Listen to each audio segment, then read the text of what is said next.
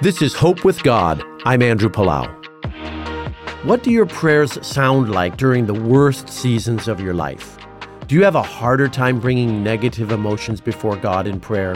Maybe you don't want to seem ungrateful or don't want God to think you're complaining. Honestly, God is okay with you bringing the full range of your emotions, positive and negative, before Him in prayer. We know this because that's what Jesus did.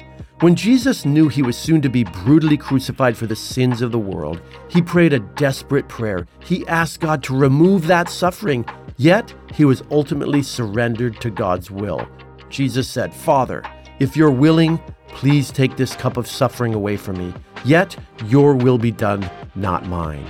My friend, when you're in agony of spirit, like Jesus was at that pivotal moment, bring it all to God in prayer. He loves you. He will not be offended by your emotions. He is the one who can help.